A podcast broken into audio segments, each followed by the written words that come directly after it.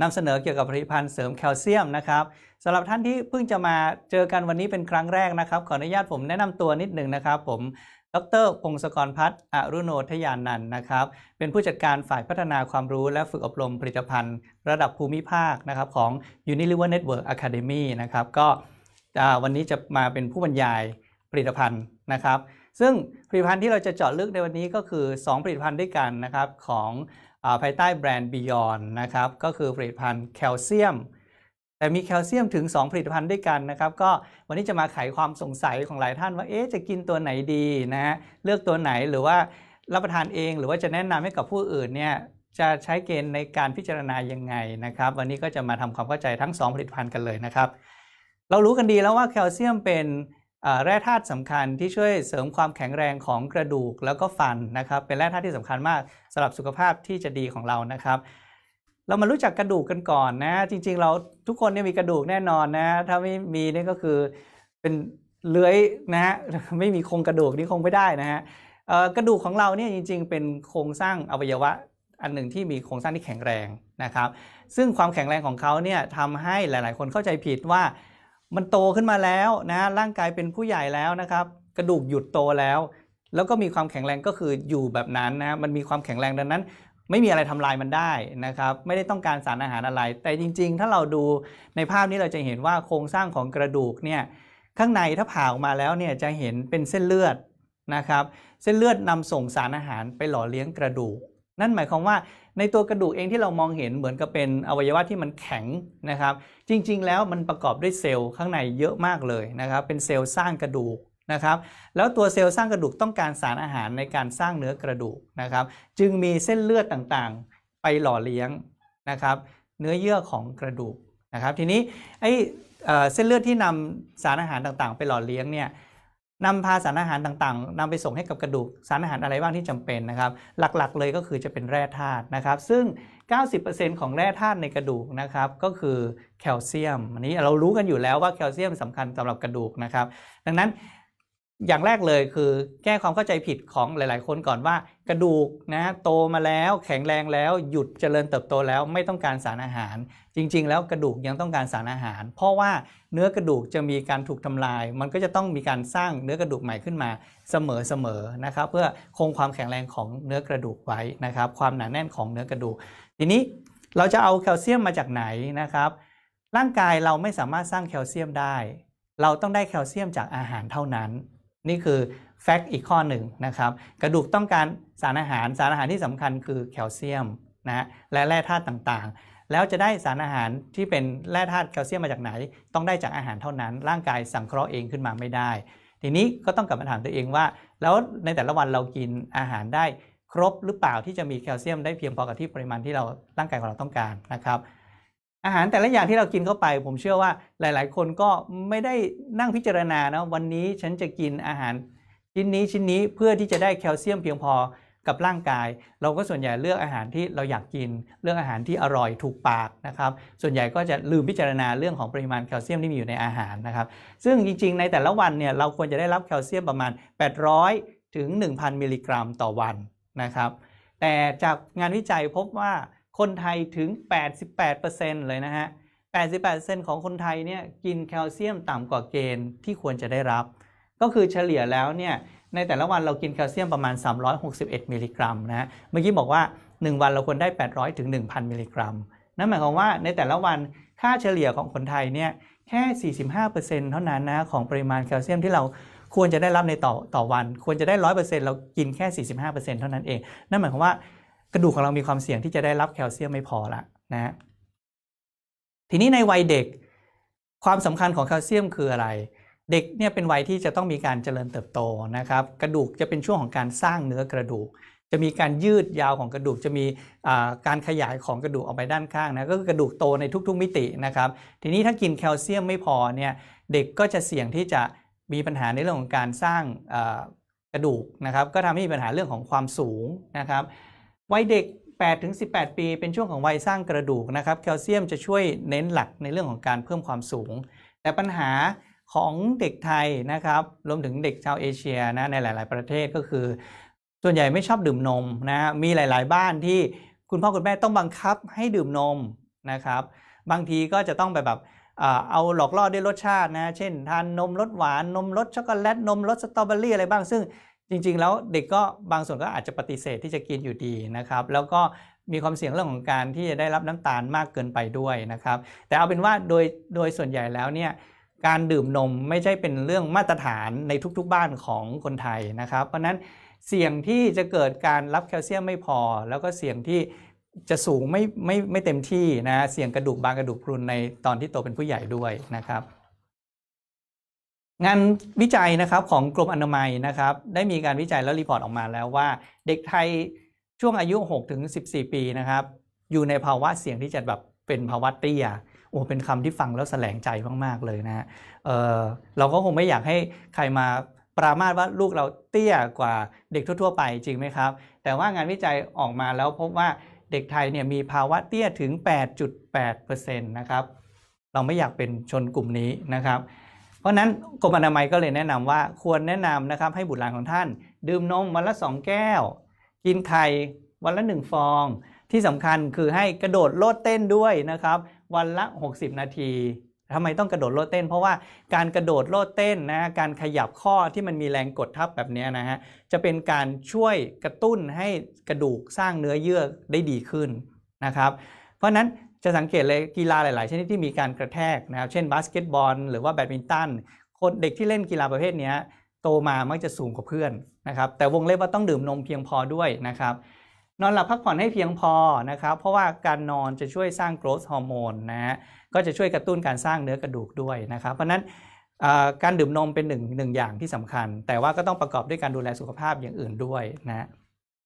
การขาดแคลเซียมนอกจากทำให้กระดูก สร้างตัวเองได้ไม่ดีพอแล้วเนี่ยยังทำให้ฟันของเรามีโอกาสที่จะผุได้ง่ายด้วย เพราะว่าในฟันเนื้อฟันก็จะมีส่วนประกอบของแคลเซียมเป็นองค์ประกอบหลักเหมือนกันนะครับที่ช่วยให้เนื้อเนื้อเยื่อฟันแข็งแรงนะครับ ในช่วงของวัยผู้ใหญ่นะครับ 19-40 ปี จะเป็นวัยของการเสริมความแข็งแรงของกระดูก เพราะว่าเราคิดว่า ผู้ใหญ่เราโตมาจนถึงอายุ 18 19 20 หยุดโตแล้วหยุดสูงแล้ว นั่นคือกระดูกหยุดสร้างความสูงนะครับ แต่ไม่ได้แปลว่ากระดูกจะหยุดสร้างความแข็งแรง เพราะว่าเนื้อเยื่อกระดูกของเราก็เหมือนกับเซลล์ผิวหนังเราเนี่ยแหละครับที่มันมีการเซลล์ผิวหนังเราจะมีการผัดลอกเป็นเซลล์ขี้ใครนะครับคือเซลล์ตายไป ก็จะมีการสร้างเนื้อเยื่อเซลล์ผิวหนังใหม่ขึ้นมาผัดเซลล์ผิวนะที่เราเคยได้ยิน เนื้อเยื่อกระดูกก็เช่นเดียวกันนะครับในแต่ละวันก็จะมีเนื้อเยื่อกระดูกที่ถูกย่อยสลายแล้วก็ตายไปนะครับในเพราะนั้นในแต่ละวันก็ต้องมีเนื้อเยื่อกระดูกใหม่ที่ถูกสร้างขึ้นมาด้วยเช่นกัน เพราะนั้นต่อให้คุณเป็นผู้ใหญ่ที่สูงหยุดสูงแล้ว กระดูกของคุณยังไม่หยุดสร้างมวลกระดูกนะครับ ยังมีการต้องการแคลเซียมเพื่อสร้างความหนาแน่นให้มวลกระดูกอยู่ดีนะครับ เพราะนั้นการเสริมแคลเซียมจะช่วยเสริมความแข็งแรงของ เนื้อกระดูก เพิ่มความหนาแน่นของมวลกระดูกนะครับแต่ว่าความต้องการในแต่ละวันของผู้ใหญ่ในวัยนี้ก็อาจจะไม่ได้ต้องการแคลเซียมถึง 1,000 มิลลิกรัมต่อวันโดยเกณฑ์เฉลี่ยก็จะบอกว่าอยู่ประมาณ 800 มิลลิกรัมต่อวัน แต่ถามว่ากินเยอะกว่านี้ได้ไหมก็ดีอยู่แล้วนะครับ เพราะว่าจะช่วยให้การันตีว่าเราไม่ได้ขาดแคลเซียมนะครับ ในวัยสูงอายุนะครับ คือวัยที่อายุมากกว่า 40 ปีขึ้นไป ฟังแล้ว แอบเครื่องนิดนึงนะครับ ไม่รู้ว่าใครช่างเป็นคนกำหนดนะว่าเกณฑ์อายุ 40 คือคนสูงอายุนะก็ไม่เป็นไรครับ เราว่ากันตามทฤษฎีนะฮะอายุ 40 ปีคือมันอยู่ไวเสื่อมแล้วอะนะครับ เพราะนั้นต้องกลับมาดูแลตัวเองจริง ๆ นะครับ เป็นวัยถนอมกระดูกนะครับเซฟยูโบนนะเพราะว่าเป็นวัยที่การดูดซึมแคลเซียมก็ไม่ค่อยดีล้วนะแล้วก็กระดูกก็จะมีการทำลายตัวเองค่อนข้างเยอะมาก ที่สำคัญคือคนวัยนี้ถ้าในช่วงหนุ่มสาว เขาไม่ได้กินแคลเซียมมากพอ ให้กระดูกของเขามีมวลกระดูกแน่นพอเนี่ย พอเข้าช่วงวัยชราแล้ววัยสูงอายุเนี่ย การสูญเสียมวลกระดูกจะยิ่งเยอะมากๆ เพราะนั้นจะมีโอกาสเสี่ยงกระดูกบางกระดูกพรุนมาก ดังนั้นตอนนี้ใครยังไม่เข้าเกณฑ์นี้นะครับ 40 ปีขึ้นไปอยู่ช่วงนี้คิดว่าตัวเองแข็งแรงอย่าประมาทนะครับรีบๆเสริมแคลเซียมเข้าไป อัดไว้ก่อนให้มวลกระดูกเราแน่น เป็นการมีทุนทรัพย์ นะในกระดูกตุนไว้ก่อนตั้งแต่แรกนะพออายุเยอะขึ้นการสร้างมันน้อยลงเนี่ยเราจะได้สูญเสียมวลกระดูกแบบ เสียไปก็ยังชิวๆอยู่อารมณ์ประมาณนั้นนะครับ คือมีของเดิมอยู่เยอะนะแต่ขณะเดียวกันเนี่ยคนวัยสูงอายุเองเนี่ยเมื่อมีการสูญเสียมวลกระดูกเนี่ยเขาบอกว่านักวิจัยนักวิจัยค้นพบว่าการสูญเสียมวลกระดูกเนี่ยจะสูญเสียมากกว่าปกติ ถ้าคุณไม่เสริมแคลเซียม นี่ฉลาดมากนะร่างกายของเรา คือถ้าเกิดว่าเรากินแคลเซียมเข้าไปเสริม แล้วมีแคลเซียมอยู่ในกระแสเลือดนะฮะกระดูกมันจะรู้เลยว่าอ๋อมีแคลเซียมอยู่ในกระแสเลือดนะ เพราะนั้นจะไม่ไม่ปล่อยแคลเซียมออกไป แต่ถ้าเราไม่ได้เสริมแคลเซียมให้ร่างกาย เรากินอาหารที่แคลเซียมน้อยนะครับในกระแสเลือดของเราเนี่ยปริมาณของแคลเซียมจะเบาบางร่างกายจะรู้เลยว่าโอ้โห ตอนนี้แคลเซียมในเลือดมันเบาบางนะ มันจะต้องเสริมแคลเซียมเข้าไปในเลือด ให้เยอะขึ้นทํำยังไงล่ะ จะไปหาแคลเซียมจากไหน ก็ในเมื่อเจ้านายเนี่ยไม่ยอมกินแคลเซียมเลยอ๋อก็เอามาจากกระดูกไง ในกระดูกมีแคลเซียมตุนไว้ตั้งเยอะ มันก็เลยไปสลายเนื้อเยื่อกระดูกออกมานะเพื่อเอาแคลเซียมเข้าไปใส่ในเลือด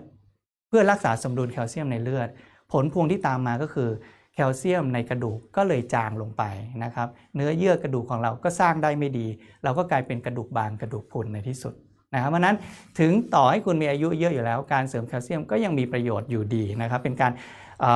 เซฟนะกระดูกเนื้อกระดูกไว้นะฮะไม่ให้มีการสูญเสียแคลเซียมนะครับ เพราะนั้นกลับมาถามตัวเองว่าวันนี้เราเสริมแคลเซียมได้มากพอแล้วหรือยัง ถ้ายังเสริมไม่พอโอกาสเสี่ยงที่คุณจะเกิด ภาวะกระดูกจากปกตินะครับ เนื้อกระดูกแน่นแบบนี้ ก็จะมีโอกาสที่จะเกิดกระดูกบาง แล้วก็เกิดกระดูกพรุนได้ในที่สุดนะครับ กระดูกพรุนโครงสร้างของกระดูกข้างในก็จะไม่แข็งแรงแล้วนะงานวิจัยพบว่า 1 ใน 3 ของผู้หญิงวัยหมดประจำเดือนนะครับ เข้าสู่ภาวะกระดูกพรุนนะครับ เป็นโรคกระดูกพรุนแต่ผู้ชายก็ไม่ต้องนิ่งนอนใจนะครับ เสี่ยงเหมือนกันครับ 1 ใน 5 ของผู้ชายที่อายุ 50 ปีขึ้นไปนะครับ ก็พบว่ามีภาวะกระดูกพรุนเช่นกัน เพราะนั้นอย่าประมาทนะครับเสริมแคลเซียมไว้ตั้งแต่ตอนที่เรายังแข็งแรงดีอยู่ เพื่อลดความเสี่ยงของการเกิดภาวะกระดูกพรุนนะครับ เพราะสถิตินี่ถือว่าค่อนข้างน่ากลัวทีเดียวนะครับหใน 3 ของผู้หญิง 1 ใน 5 ของผู้ชายนะใครที่นั่งชมอยู่ทางบ้านตอนนี้นะมีผู้หญิง 3 คนนั่งอยู่ข้างหน้าก็เลือกกันนะครับว่า 1 ใน 3 ใครจะเป็นคนที่กระดูกพรุนในอนาคตนะ ไม่เอาดีกว่าเนาะเพราะนั้นเราทั้ง 3 คนนะถ้านั่งอยู่ข้างหน้าจอตอนนี้ ไม่มีใครที่จะต้องกระดูกพรุนในอนาคตเพราะวันนี้เราได้ความรู้ดีๆ ที่จะไปเสริมแคลเซียมให้กับร่างกายแล้วนะกระดูกพรุนแล้วเป็นยังไง กระดูกพรุนก็ทำให้โครงสร้างของกระดูกไม่แข็งแรง ล้มก็กระดูกแตกกระดูกหักนะเขาบอกว่าหนักๆเลยเนี่ยถึงขนาดที่แค่ไอไอแรงๆนะครับ ก็ทำให้กระดูกซี่โครงหักได้นะครับนะเพราะนั้น เคยมีรายงานออกมาแล้วนะแล้วคาดกันว่าอีก 30 ปีข้างหน้านะครับ คนทั่วโลกจะมีกระดูกสะโพกหักถึง 6.3 ล้านคนนะฮะเป็นปริมาณที่เยอะมากๆเลยนะครับ แล้วเราก็คงไม่อยากจะเป็นหนึ่งใน 6.3 ล้านคนใช่ไหมครับ เพราะนั้นตุนแคลเซียมไว้ครับ เพราะว่าสถิติออกมาอีกนะว่าทุกๆ 3 วินาทีมีคนหนึ่งคนที่จะกระดูกหักจากโรคกระดูกพรุนนะครับ กระดูกหักแล้วยังไงล่ะ กระดูกหักก็ใส่เฟือกซี่นะจริง ๆ ต้องบอกว่ากระดูกหักเนี่ยแล้วแต่มันไปหักตรงไหน หักมากหักน้อยนะครับ อันนี้แล้วแต่อุบัติเหตุที่เกิดขึ้น แล้วแต่บุญภาวาสนาส่งแล้วกันนะกับการเตรียมตัวมาดีหรือเปล่านะครับ กระดูกหักอาจถึงตายหรืออาจจะบาดเจ็บนะครับเขาพบสถิติพบว่าหลังจากที่เกิดกระดูกหักแล้วเนี่ย 40%ของคนที่มีกระดูกหักเนี่ยต้องใช้เครื่องช่วยพยุงนะครับ 30%กลายเป็นคนพิการถาวร 20%ตายภายใน 1 ปีนะครับ เราคงไม่อยากเข้าไปอยู่ในกลุ่มสถิติพวกนี้นะ แต่หลายๆ อาการที่แสดงออกมานะครับไม่ได้ถึงกับตายนะ ก็อาจจะมีอาการอย่างเช่นข้อขัดนะหลังค่อมอันนี้เราจะเห็นเยอะนะคนสมัยก่อนที่ไม่ได้รับความรู้เรื่องการเสริมแคลเซียม คนแก่ๆจะเดินหลังค่อมนะเพราะว่ากระดูกมีการพิดบิดบิดรูปนะครับ กระดูกแตกหักส่วนสูงลด อันนี้พออายุเยอะถ้าไม่เสริมแคลเซียมสิ่งที่จะเห็นเลยคือ ส่วนสูงจะลดลงนะ เพราะนั้นการวัดส่วนสูงทุกปีทุกปี จึงเป็นอีกหนึ่งสิ่งที่ควรจะทำนะเสียสมดุลแร่ธาตุนะก็ทำให้การทำงานในร่างกายต่างๆ แปรปรวนไปด้วยนะครับ เพราะนั้นเสริมแคลเซียมฮะทั้งหมดที่พูดมาทั้งหมดเนี่ยเพื่อจะให้เห็นตระหนักว่าทำไมแคลเซียมจึงจำเป็นทำไมความแข็งแรงของกระดูกจึงจำเป็นในการที่เราจะมีอายุยืนยาว แล้วก็อยู่อย่างแบบสุขภาพดีได้นะครับ แต่อย่างที่บอกร่างกายเราสร้างแคลเซียมไม่ได้นะครับ เราต้องได้จากอาหารเท่านั้นนะครับเพราะนั้นกลับมาถามตัวเองครั้ง ทุกวันนี้เราได้แคลเซียมจากอาหารเพียงพอไหม1,000 มิลลิกรัม ทีนี้นักวิทยาศาสตร์เขาก็มีการไปทำการวิเคราะห์นะครับว่าอาหารแต่ละชนิดเนี่ยชนิดไหนมีแคลเซียมมากน้อยเท่าไหร่นะครับ เรามาลองดูกันเล่นๆนะครับ นมกล่อง4 200 มิลลิลิตร4กล่องจะให้แคลเซียม 1,000 มิลลิกรัมนะครับ เพียงพอที่เราจะได้รับในแต่ละวัน นี่คือปริมาณที่อยู่ในนม4กล่องนะครับ นมเปรี้ยวนะถ้าอยากได้แคลเซียม 1,000 มิลลิกรัม คุณต้องดื่มวันละ 8 ขวดนะครับ ก็คิดกันเอาเองว่าน้ำตาลที่ได้จะขนาดไหนนะ งาดำนะครับอาจจะง่ายหน่อยนะ 6 ช้อนโต๊ะ แต่เวลากินงาดำถ้าอยากได้แคลเซียมจริงต้องบดให้เป็นผงละเอียดนะครับนะฮะแล้วถามว่าจะมีใครมาบดแบบนี้ทุกวันไหมก็เราอาจจะไม่ทำแบบนี้ทุกวันนะฮะบรอกโคลี ผักใบเขียวจะเป็นแหล่งสำคัญของแคลเซียมนะครับ แล้วพวกผักก้านแข็งๆ ส่วนใหญ่ก็จะมีแร่ธาตุอยู่เยอะก็มีแคลเซียมอยู่ในนั้นด้วยนะ ถ้ากินบรอกโคลีก็ต้อง 1.4 กิโลกรัมนะครับถึงจะได้แคลเซียม 1,000 มิลลิกรัม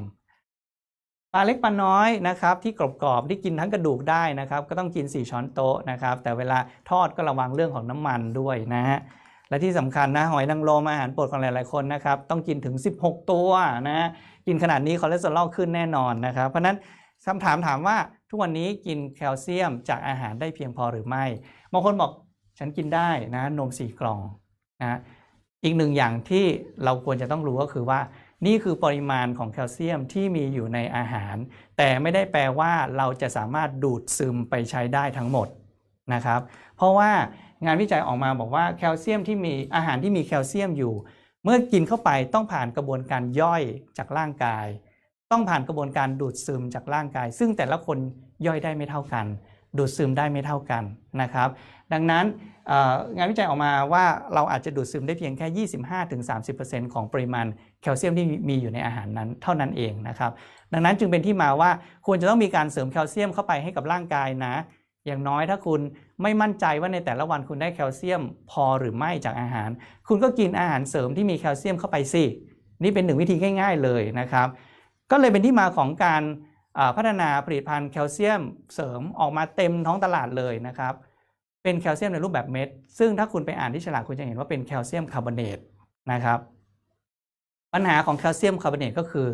มันทำจากหินปูนนะครับ limestone นะครับแคลเซียมคาร์บอเนตตัวนี้เป็นผลผลิตจากอุตสาหกรรมเหมืองแร่นะฮะนั่นแปลว่าคุณกินแคลเซียมคาร์บอเนตก็คือคุณกินหินบดนั่นเองนะหินปูนบดนะครับคำถามคือ ที่บ้านมีใครกินหินกินทรายบ้างไหมครับ โอ้นะเดี๋ยวจะลองดูคำตอบในไลฟ์แชทของเรานะครับ ดูว่ามีใครกินหินกินทรายบ้างนะฮะกินหินกินคิดว่าจะย่อยได้ไหมครับ ย่อยยากมากนะครับแคลเซียมคาร์บอเนตจากหินปูน เป็นสารอาหารตัวหนึ่งที่เป็นแหล่งสำคัญของแคลเซียม แต่มันดูดซึมได้ยากมากๆ แล้วพอดูดซึมยากทำให้เกิดอะไรขึ้นนะทำให้เกิดอาการ ท้องอืดทำให้เกิดอาการท้องผูก เพราะนั้นหลายๆ คนที่บอกว่าอยากเสริมแคลเซียมให้กระดูกแข็งแรง พอไปกินแคลเซียมคาร์บอเนตปรากฏว่าท้องผูกครับ ก็หยุดกินนะก็กลายเป็นว่าพาตัวเองเข้าไปเสี่ยงอยู่ในภาวะกระดูกพรุนอีกนะครับอันนั้นจะทำยังไงจึงจะแก้ปัญหาของการที่อยากกินแคลเซียม แต่ไม่อยากเกิดภาวะท้องผูก อยากให้มันดูดซึมได้ดี ก็เลยเป็นที่มาของการ พัฒนาแคลเซียมเสริมในรูปแบบอื่น ๆ ที่ไม่ได้มาจากหินปูนนะเดี๋ยวจะมีข้อมูลแนะนำให้เพิ่มเติมนะครับ ทีนี้เสริมให้อีกนิดหนึ่งในในกระดูกของเรานะครับเมนหลักคือมีแคลเซียม แต่จริง ๆ แล้วแร่ธาตุมันไม่ได้มีแค่แคลเซียมเท่านั้นนะครับ ในแร่ธาตุก็จะมีแร่ธาตุอื่นในกระดูกก็จะมีแร่ธาตุอื่น ๆ อยู่ด้วยนะครับ แคลเซียมจะเป็นตัวหลักก็จริง แต่ว่าในกระดูกยังมีฟอสฟอรัสนะครับยังมีแมกนีเซียม ยังมีโพแทสเซียม มีสังกะสี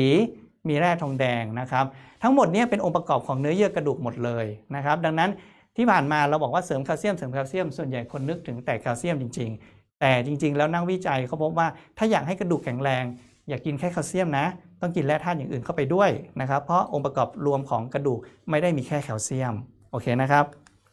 จึงเป็นที่มาของการพัฒนาผลิตภัณฑ์นะครับสผลิตภัณฑ์ด้วยกันก็คือ Beyond Algae Calcium D นะครับ และ Beyond Calplex เป็นแคลเซียมในรูปแบบผงชงนะครับและแคลเซียมในรูปแบบเม็ดนะจะมาอธิบายในความแตกต่างตรงนี้ว่าต่างกันยังไงนะครับมารู้จักผลิตภัณฑ์แรกก่อนนะซึ่งเพิ่งจะเปิดตัวไปไม่กี่เดือนที่ผ่านมานี้เองก็คือ ผลิตภัณฑ์ Beyond Calplex นะครับ Cal มาจากคำว่าแคลเซียม Plex มันคือคำว่า complex นะครับเดี๋ยวจะ complex แปลว่าเป็นองค์ประกอบเชิงซ้อนนะเดี๋ยวอธิบายให้ฟังนะครับว่ามาอย่างไงนะ Beyond Calplex เป็นแคลเซียมพร้อมแร่ธาตุที่ได้จากนม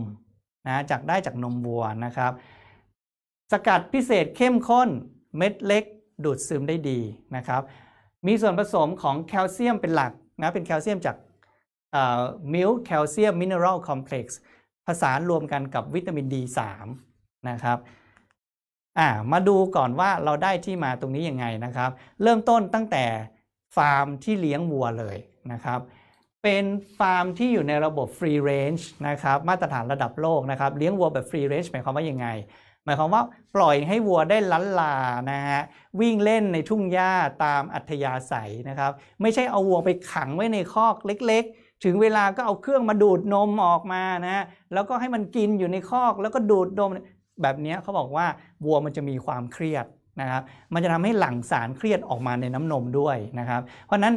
อีกแนวคิดหนึ่งก็คือ ปล่อยให้วัวเขาวิ่งเล่นในทุ่งหญ้าให้เขาอยากกินหญ้าตรงไหนก็ไปกินนะจะทำให้วัว happyนะฮะพอวัว happy ก็จะไม่หลั่งสารเครียดออกมา น้ำนมที่ได้ตรงนี้ก็จะเป็นน้ำนม happy คนกินก็ happy นี่คือ concept ของ free range นะครับเริ่มต้นจากการเลี้ยงวัวในระบบ free range นะครับแล้วก็นำน้ำนมของวัวนะครับ ออกมาทำการฆ่าเชื้อก่อนนะครับฆ่าเชื้อด้วยวิธีการ pasteurization อันนี้เราคุ้นหูกันอยู่แล้วเนาะเป็นกระบวนการใช้ความร้อนแบบรวดเร็ว ความร้อนสูงแต่รวดเร็ว เพราะนั้นไม่ทำลายคุณค่าของสารอาหารในน้ำนมนะครับ pasteurization ฆ่าเชื้อเสร็จปุ๊บทำยังไงต่อ เอาไปสกัดครับ เพราะตอนนี้เราได้น้ำนมมาเป็นถังๆเลยถังใหญ่ ๆ เลยนะฮะ ทำยังไงที่จะดึงเอาแคลเซียมและแร่ธาตุต่างๆ ออกมาจากน้ำนมนี้ ก็เอาไปสกัดให้มันเข้มข้น ทีนี้กระบวนการสกัดที่ใช้เรียกว่ากระบวนการ microfiltration นะฮะ micro แปลว่าเล็กๆ filtration คือการกรองนะวิธีการก็คือใช้แผ่นกรองนะครับที่มีรูพุนเล็กๆ ขนาดไมโครนะไมครอนนะเล็กมากๆ มองไม่เห็นด้วยตาเปล่าต้องใช้กล้องจุลทรรศน์สองนะไอ้รูเล็กๆ พวกนี้ทำหน้าที่อะไร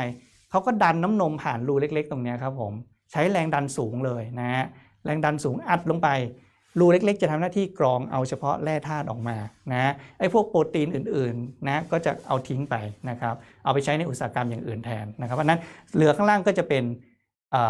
แร่ธาตุเป็นหลักนะครับ ตรงส่วนนี้แหละครับที่เราเรียกว่า milk calcium mineral complex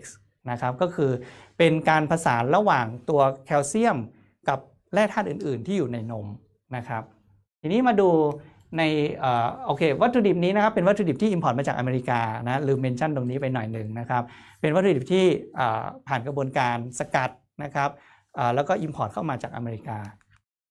ทีนี้มาดูในสัดส่วนของกระดูกนะครับ ที่เมื่อกี้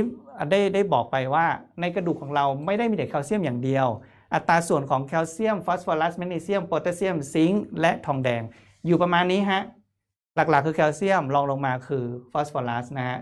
12%แมกนีเซียมน้อยลงมา ตัวอื่นๆ น้อยลงมาหน่อย สิ่งที่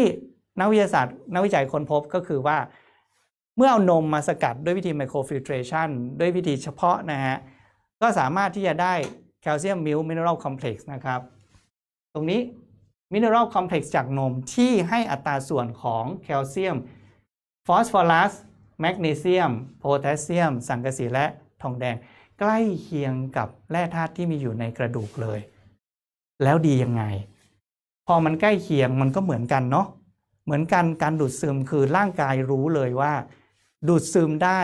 ดีขึ้น เพราะมันมีสัดส่วนใกล้เคียงกับกระดูกธรรมชาตินะครับ แล้วก็จริงๆ ก็มีงานวิจัยออกมานะ แต่ผมไม่ได้เอากราฟมาโชว์ที่นี่ว่ามันก็เป็นวิทยาศาสตร์มากเกินไปเดี๋ยวจะงงกันไปใหญ่นะ ก็คือมีงานวิจัยที่ทำการทดลองคือ ให้อาสาสมัครเนี่ย รับประทานแคลเซียมเปล่าๆกับให้อาสาสมัครรับประทานแคลเซียมที่มีฟอสฟอรัสแมกนีเซียมโพแทสเซียมอะไรต่างๆ เข้าไปด้วย ปรากฏว่ากลุ่มหลังที่กินแคลเซียมผสมกับเกลือแร่แร่ธาตุต่างๆอย่างนี้มีการดูดซึมของแคลเซียมมากกว่ากินแคลเซียมเปล่าๆนะครับแล้วก็สร้างมวลกระดูกได้ดีกว่าคนที่กินแคลเซียมเปล่าๆด้วย เพราะฉะนั้นนี่คือวัตถุดิบตั้งต้นที่มีปริมาณแร่ธาตุใกล้เคียงกับกระดูกมนุษย์นะครับ แคลเซียมนมสกัดพิเศษจากสหรัฐอเมริกานะครับในรูปแบบ calcium mineral complex จากนมคอนเซปต์คือ more than calcium ไม่ได้มีแค่แคลเซียมนะ แต่มีแคลเซียมที่ผสานกันกับแร่ธาตุนะ complex ก็คือผสานกันนะครับดูดซึมได้ดี และที่สำคัญพอดูดซึมได้ดี ก็ไม่ทำให้ท้องอืดไม่ทำให้ท้องผูกนะครับนี่คือสิ่งที่แตกต่างจากแคลเซียมคาร์บอเนตในท้องตลาดที่มาจากหินปูนนะครับ ให้แคลเซียมมากกว่านมถึง 200 เท่า หมายความว่ายังไง หมายความว่าถ้าเอานมมา 1 แก้ว กับเอาแคลเซียมนมสกัดพิเศษมา 1 แก้วนะฮะนม 1 แก้วอาจจะมีแคลเซียมอยู่สมมติ 1 กรัม แต่แคลเซียมที่สกัดจากนม 1 แก้ว มีแคลเซียมถึง 200 กรัม อารมณ์ประมาณนี้นะครับ เปรียบเทียบกันมากกว่าถึง 200 เท่า เพราะมันสกัดเข้มข้นมาแล้วนะฮะแคลเซียมและแร่ธาตุในสัดส่วนที่ใกล้เคียงกับกระดูกคนเมื่อกี้โชว์ตารางให้ดูแล้วนะครับ และสามารถที่จะช่วยเพิ่มความแข็งแรงของกระดูกได้มากกว่าการกินแคลเซียมคาร์บอเนตธรรมดานะครับ งานวิจัยมีเสริมให้อีกนิดนึงนะครับ ว่ามีงานวิจัยที่ให้กินแคลเซียมจากนมสกัดพิเศษเนี่ยวันละ 700 มิลลิกรัมนาน 6 สัปดาห์นะพบว่ากลุ่มอาสาสมัครสามารถที่จะช่วยลดการสูญเสียแคลเซียมออกจากกระดูกได้นะครับลดการสูญเสียมวลกระดูก แล้วยังช่วยเพิ่มความแข็งแรงของกระดูกมากกว่าการกินแคลเซียมคาร์บอเนตปกตินะครับ ในสูตร ของ Calplex นะครับ Beyond Calplex นอกจากจะมีแคลเซียมสกัดจากนมแล้วเนี่ยยังมีวิตามิน D3 อยู่ด้วยนะครับ ซึ่งเป็นวัตถุดิบที่ได้มาจากประเทศสวิตเซอร์แลนด์นะวิตามิน D3 สำคัญยังไง วิตามิน D3 จะช่วยเสริมการดูดซึมแคลเซียม หมายความว่าถ้าคุณกินแคลเซียมเปล่าๆกับคุณกินแคลเซียมที่ผสมกับวิตามิน D3 ร่างกายจะดูดซึมแคลเซียมจากสูตรหลังเนี่ยที่มีวิตามิน D3 ได้ดีมากกว่านะครับนี่เป็นการวิจัยที่มีการทดสอบแล้วนะครับ ช่วยดังนั้นจึงช่วยเพิ่มความแข็งแรงของกระดูกและฟันได้ดีกว่าถ้ามีวิตามิน D3 นะช่วยป้องกันภาวะการอักเสบของกล้ามเนื้อกระดูกและข้อเข่าเสื่อมด้วยนะวิตามิน D3 ไม่ใช่ดีแค่กระดูกนะฮะไปถึงกล้ามเนื้อนะครับไปถึงข้อเข่าด้วยนะครับ และยังไปถึงระบบภูมิคุ้มกันในร่างกาย เขาบอกว่าถ้าคุณได้วิตามิน D3 คุณจะเป็นคนแข็งแรง ไม่ป่วยง่าย ภูมิคุ้มกันดี เคยได้ยินเรื่องนี้ไหมฮะอยากแข็งแรงตอนเช้าต้องไปออกกำลังกายให้โดนแสงแดดยามเช้า นะครับ แล้วคุณจะแข็งแรงไม่ป่วยง่าย เคยได้ยินแบบนี้ไหมฮะ อันนั้นก็เกิดจากการที่เมื่อเราไปเจอแสงแดดในยามเช้า แสงแดดจะกระตุ้นให้ร่างกายของเราสร้างวิตามินดีขึ้นมาได้เองครับนะพอวิตามินดีเกิดขึ้นในร่างกาย ภูมิต้านทานเราก็ดี กระดูกเราก็แข็งแรงนะครับ ก็เลยเป็นที่มาว่าโอ้อยากแข็งแรงต้องไปออกกำลังกายยามเช้านะครับ ที่มาคือตรงนี้นี่เอง แต่คนยุคปัจจุบันครับ ไม่ค่อยได้ออกกำลังกายนะไม่ค่อยได้เจอแดดยามเช้านะบางคนออกจากบ้านตอนเช้าตีห้ากว่าพระอาทิตย์ยังไม่ขึ้นเลย เสร็จปุ๊บเข้าออฟฟิศแล้วนะครับก็ไม่เจอแสงแดดเลย ไม่ได้ออกกำลังกายด้วยนะครับ ดังนั้นก็จะเกิดภาวะเสี่ยงของการขาดวิตามินดีนะฮะวิตามินดีนะครับ ถ้าขาดก็จะมีความเสี่ยงที่ทำให้เกิดภาวะกระดูกพรุนนะครับ ร่างกายสร้างวิตามินดีเองได้นะครับ วันนี้แต่คุณต้องออกไปสัมผัสแสงแดดนะครับอย่างน้อย 15-20 นาทีนะครับทุกๆวันนะถ้าเป็นไปได้นะครับ แต่ว่าเขาบอกอย่างน้อยๆเนี่ยสัปดาห์ละ 3 ครั้งก็ยังดีนะครับ แต่ถ้าทำไม่ได้ไม่เป็นไรก็ไปหาวิตามินดีเสริมกิน จริงๆ ตอนนี้ต้องบอกว่ามันเป็นอีกเทรนด์หนึ่งคือการเสริมวิตามินดีนะครับก็จะมีบางผู้ผลิตนะครับที่ผลิตเฉพาะวิตามินดีอย่างเดียวออกมาจำหน่ายนะครับเป็นรูปแบบแคปซูลหรือเป็นเม็ด ให้คนกินเสริมเข้าไปนะครับแต่นี้ในผลิตภัณฑ์ Beyond Calplex ก็คือผสมมารวมเรียบร้อยแล้วกับแคลเซียมนะครับก็สะดวกดี ทีนี้ผลิตภัณฑ์นี้ทำออกมาในรูปของ mini tab นะมินิแปลว่าเล็ก tab แปลว่าแท็บเล็ตนั่นก็คือเป็นเม็ดนะครับ เม็ดเล็กนะครับเม็ดเล็กทำให้รับประทานง่าย แล้วก็โดยโดยเนื้อผลิตภัณฑ์เองเนี่ยที่เป็นแคลเซียมสกัดจากนมก็คือทำให้ดูดซึมได้ดีนะครับ2 mini tab นะครับจะให้แคลเซียม 250 มิลลิกรัม 1 mini tab คือ 125 มิลลิกรัมนะครับเราแนะนำให้กินครั้งหนึ่ง 250 มิลลิกรัมก็คือ 2 mini tab นะครับ แคลเซียม 250 มิลลิกรัม เทียบเท่ากับนมแคลเซียมที่มีอยู่ในนม 1 แก้วนะครับนม 200 มิลลิลิตรนะแล้วก็มีวิตามิน D3 อยู่ 200 หน่วยสากล นี่คือสูตรของ Beyond Calplex นะฮะแล้วก็เราจะมีโลโก้เขียนไว้ว่า Import นะฮะจาก USA แล้วก็สวิตเซอร์แลนด์เมื่อกี้ทราบไปแล้วนะครับ USA ก็คือตัวนมสกัดนะแคลเซียมจากที่สกัดจากนม สวิตเซอร์แลนด์ก็คือวิตามิน D3 นะฮะวิธีรับประทานรับประทานยังไง เราก็แนะนำให้รับประทานนะครับ อย่างน้อยๆ ก็คือวันละ 2 มินิแท็บนะครับสำหรับคนที่ต้องการเสริมแคลเซียม ใครจะต้องการเสริมแคลเซียม ก็เมื่อกี้ที่พูดมาทั้งหมดนั่นแหละครับ เพราะว่าตั้งแต่ต้นเลยอินโทร คนไทยเสี่ยงกี่เปอร์เซ็นต์นะครับ ที่ขาดแคลเซียมนะเราไม่ได้คำนวณว่าในแต่ละวันเราต้องการแคลเซียมเท่าไหร่เพราะนั้นทุก ๆ คนมีความเสี่ยงสูงที่จะขาดแคลเซียมละนะคนที่ต้องการเสริมแคลเซียมนะทุกๆ คนแนะนำได้เลยนะครับ เพื่อเสริมความแข็งแรงของกระดูกและฟัน เราแนะนำ2เม็ดนะต่อวันนะสมินิแท็บหลังอาหารเช้าหรือหลังอาหารเย็น หรือจะหลังอาหารกลางวันก็ได้นะครับโดยปกติผมจะแนะนำผู้บริโภคนะครับให้รับประทานหลังอาหารเช้านะครับ เพราะว่าเผื่อลืมก็กลางวันยังมีโอกาส เย็นยังมีโอกาสนะถ้าถ้ากะจะกินตอนเย็นเลยบางทีกลับบ้านมาเหนื่อยๆลืมกินก็จะลืม แล้วพอลืมก็วันต่อไปก็ลืมเข้าไปอีกนะครับ ก็เสี่ยงที่ในแต่ละวันจะได้แคลเซียมไม่พอเนาะ สำหรับคนที่ต้องการเสริมแคลเซียมอย่างหนักนะคือคนที่มั่นใจแน่นอนว่า แต่ละวันไม่ได้รับแคลเซียมพอ แต่ละวันไม่ได้กินนม เป็นคนกินนมไม่ได้ยกตัวอย่างเป็นต้นนะผู้ที่มีภาวะเสี่ยงกระดูกบางกระดูกพรุนนะครับ ต้องฟื้นฟูความแข็งแรงของกระดูกและฟันนะฮะแนะนำเลยวันละ 4 mini tab ได้ โดยแบ่งเป็น 2 mini tab หลังอาหารเช้า แล้ว 2 mini tab หลังอาหารกลางวันหรือหลังอาหารเย็นก็ได้นะครับ ไม่แนะนำให้กินทีเดียว 4 mini tab นะบางคนบอกว่ากินง่ายดี ขอกินทีเดียว 4 เม็ดเลยได้ไหมนะครับจะกินก็กินได้นะครับ แต่ในความเป็นจริงแล้วร่างกายของคนเรามันมีความสามารถในการดูดซึมสารอาหารได้แค่ระดับหนึ่งเท่านั้นเอง แล้วตัวเราเองเราก็ไม่รู้เนาะว่าเราดูดซึมได้ดีหรือดูดซึมได้ไม่ดีนะครับ เพราะฉะนั้นผมปกติผมจะแนะนำว่าให้กระจายการดูดซึมแล้วกันนะฮะเช้ากิน2 mini tab นะฮะมื้อต่อไปค่อยกินอีก 2 mini tab นะให้ร่างกายดูดซึมได้เต็มที่ขึ้นมาหน่อยนะครับ สรุปจุดเด่นนะครับของ Beyond Calplex นะฮะเป็นแคลเซียมพร้อมแร่ธาตุจากนมสกัดพิเศษเข้มข้นนะครับเม็ดเล็กดูดซึมดี mini tab เม็ดเล็กรับประทานง่ายนะครับเสริมการดูดซึมแคลเซียมด้วยแคลเซียมและแร่ธาตุจากนมนะฮะซึ่งเป็นแคลเซียมธรรมชาติจากนมนะไม่ใช่จากหินปูนนะครับมีแคลเซียมเข้มข้นมากกว่านมถึง 200 เท่า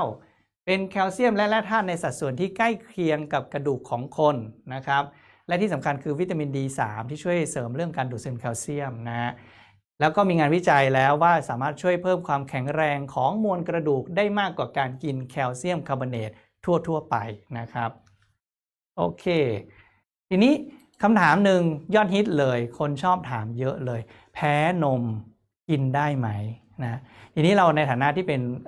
คนที่จะเป็นแนะนำผลิตภัณฑ์ให้กับผู้อื่น เวลาคนพูดว่าแพ้นมคุณจะต้องเจาะเขานิดหนึ่งนะครับว่า ที่บอกว่าแพ้นมหมายความว่ายังไง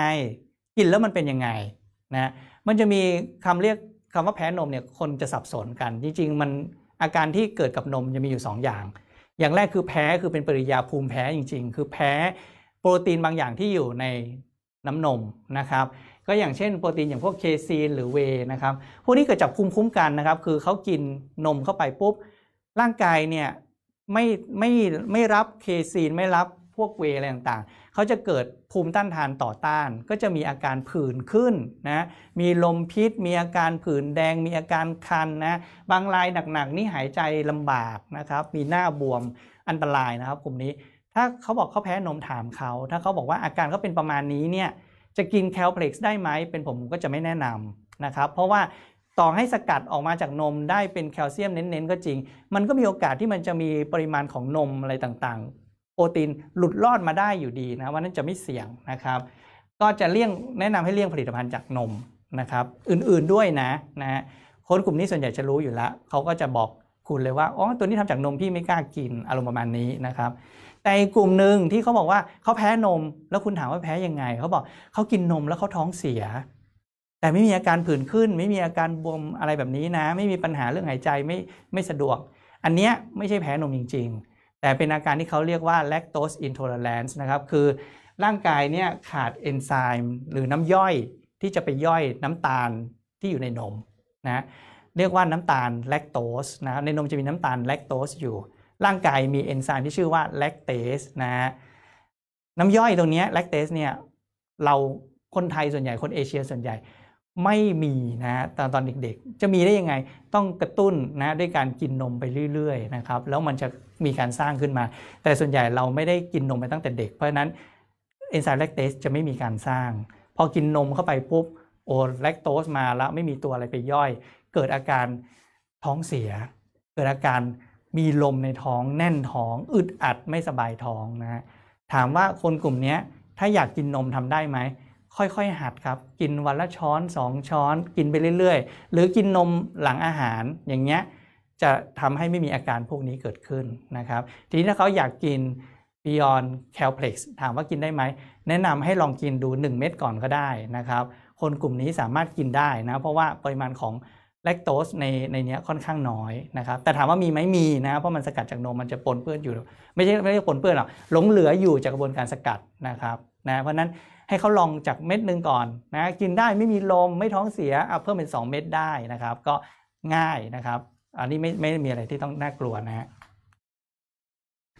นมก่อมะเร็งนะจะมีลูกค้าอีกกลุ่มหนึ่งที่แบบกลัวทุกอย่างหาข้อมูลเยอะนะพอบอกผลิตภัณฑ์แคลเซียมจากนม โอ้ไม่เอาอะกินนมเดี๋ยวเป็นมะเร็งนะจริงๆแล้วต้องบอกเลยว่ามันจะเป็นความเข้าใจผิดนะเพราะว่าจริงๆ เขายังไม่มีการพิสูจน์ ทางวิทยาศาสตร์ชัดเจนเลยว่านมเป็นสาเหตุของมะเร็งนะครับ จริงๆเรื่องเริ่มต้นเนี่ยมาเกิดจากการที่นักวิทยาศาสตร์เนี่ยเขาค้นพบว่าถ้าเรากินอาหารมันๆนะฮะพวกไขมันเลวเยอะๆ มันมีความเสี่ยงที่จะทำให้ร่างกายเราสร้างเซลล์มะเร็งขึ้นมาได้ ทีนี้คนก็ไปตีความกัน เพราะว่านมมีไขมันนะฮะไขมันเยอะแปลว่ามะเร็ง ดังนั้นกินนมคือเป็นมะเร็ง ซึ่งจริงๆไม่ใช่ แล้วก็ยังไม่มีการพิสูจน์นะครับ ดังนั้นอันนี้อาจจะยากนิดหนึ่งที่จะต้องแก้ความเข้าใจเขานะเพราะว่าคนส่วนใหญ่พอมีความคิดแบบนี้ อธิบายก็ค่อนข้างยาก แต่นี่คือความจริงที่เราสามารถจำไปแล้วไปอธิบายให้เขาได้ ว่าจริง ๆ แล้วยังไม่มีบทพิสูจน์นะ นมยังปลอดภัยอยู่เป็นแหล่งของแคลเซียมอยู่นะครับเป็นแหล่งของโปรตีนอยู่เพราะนั้นกินได้นะครับนะครับนั่นก็คือบทสรุปของ Beyond Calplex นะครับแคลเซียมที่สกัดจากนมนะทีนี้อีกหนึ่งผลิตภัณฑ์นะครับ